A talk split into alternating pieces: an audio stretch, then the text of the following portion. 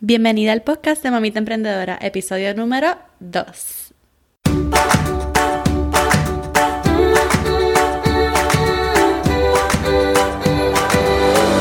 Este es el podcast de la Mamita Emprendedora. Mi nombre es Jessica Nieves. Escucha aquí conversaciones para aprender cómo otro ha logrado alcanzar sus sueños y aprende los mejores trucos para abrir tu negocio, lanzar tu blog, manejar las redes sociales y mucho más. Eso no es lo único, hablaremos también de nuestra vida de madres y cómo hacer de todos nuestros sueños poco a poco una realidad. Este episodio es traído a ustedes gracias a Bluehost. Bluehost es una de las herramientas más importantes en mi negocio, ya que es el que le brinda alojamiento a mi página web. Si deseas comenzar tu blog o página web, Bluehost te incluye el dominio de la página totalmente gratis. Para más información visita mamitaemprendedora.com diagonal Bluehost. Es B-L-U-E-H-O-S-T. mamitaemprendedora.com, diagonal Bluehost. Hola. Bueno, bueno, amiga, si tú deseas vender algún producto o servicio, hoy en día es un must estar en las redes sociales. O sea, un sí o sí. Es súper importante estar donde tu audiencia está. Y tú sabes qué? Todos nosotros estamos cada vez más conectados a las redes. Tú deberías también promover tu empresa en las redes. Y lo primero que hacemos cuando comenzamos un negocio, ¿qué es? Nuestro logo, nuestros colores. Y todas siempre estamos como que, ay, necesito un logo, necesito un logo para comenzar.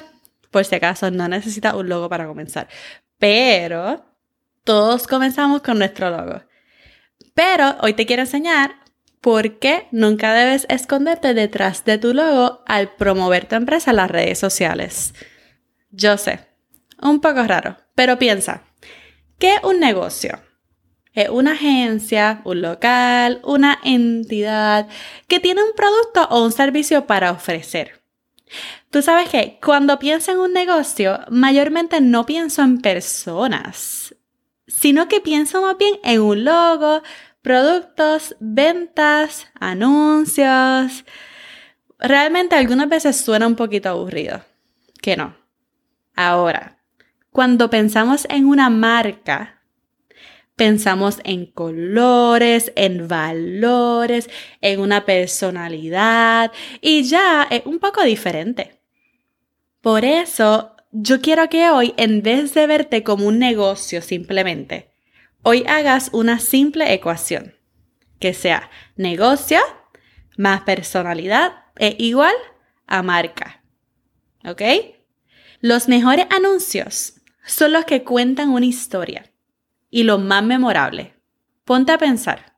Los anuncios que siempre recordamos son los anuncios que tienen un personaje que queremos, que amamos, que tienen una personalidad única y aunque el anuncio sea de algo que no necesitamos, siempre recordamos ese anuncio. Simplemente por la personalidad. Asimismo pasa con nosotros en las redes sociales. Recuerda, el propósito principal de las redes, ¿cuál es? No es vender, es socializar la gente no tiende a seguir negocios pequeños que parezcan como una avenida llena de anuncios. Muchos no queremos entrar, por ejemplo, a Instagram y que aparezcan siempre los mismos productos o que cada vez que veamos la historia nos estén vendiendo, porque entramos a las redes sociales para interactuar, para ser inspirados. Así que si deseas vender en las redes sociales, necesitas humanizar tu negocio, darle una personalidad y crear esa marca memorable. Pero ¿cómo comenzamos a hacer esto? Número uno, quitando el logo de nuestra foto de perfil. Y me voy a enfocar en Instagram mayormente. Especialmente si eres una pequeña empresa y estás comenzando y mayormente si vendes algún servicio o eres blogger. ¿Por qué? Porque te estás vendiendo a ti y vas a querer introducirte tan pronto las personas entren a tu perfil. Eres una persona como ellos. Detrás de la cuenta hay un ser humano trabajándola. Eres un ser humano como todos nosotros, con fallas, con virtudes y con una personalidad digna de mostrar. La foto de perfil es lo primero que las personas ven cuando llegan a tu perfil. antes de que hayan decidido seguirte o no. Es la primera impresión.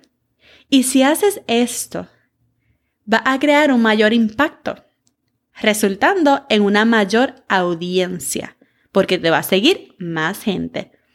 Recuerda, la gente prefiere hacer negocios con la gente y no con negocios. Además de quitar el logo de la foto de perfil, tú necesitas mostrarte tal y como eres. Muchas veces nos escondemos también en las historias o en el feed. No nos tomamos fotos a nosotros. ¿Y tú sabes qué? La gente quiere verte a ti. Muéstrate de vez en cuando. Tú eres mucho más de lo que vendes. No tengas miedo de mostrarte tal y como eres, especialmente en las historias de Instagram. Tú debes estar cada día en las historias de Instagram para ir formando una buena relación con tu audiencia. Recuerda, ¿ok?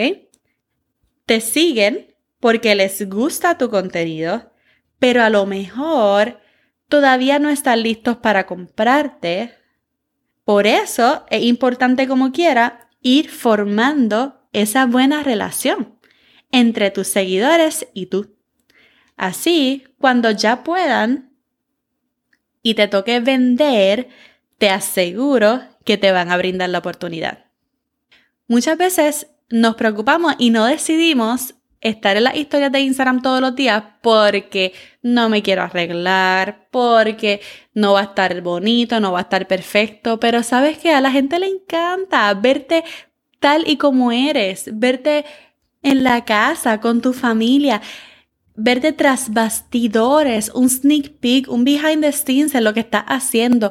O quizás la historia de tu travesía, cómo tú llegaste hasta donde estás ahora, pero la gente quiere conocer qué hay detrás de esta cuenta, qué hay detrás de este feed. Así que hoy te reto y te motivo a mostrarte tal y como eres y enseñar quién es la persona que está detrás de este feed, quién es la persona que me está vendiendo estos productos, cómo lo hace, por qué decido venderlos y todo eso. Créeme, eso te va a ayudar a comenzar a formar una relación con tus seguidores y van a confiar en ti y van a comprarte.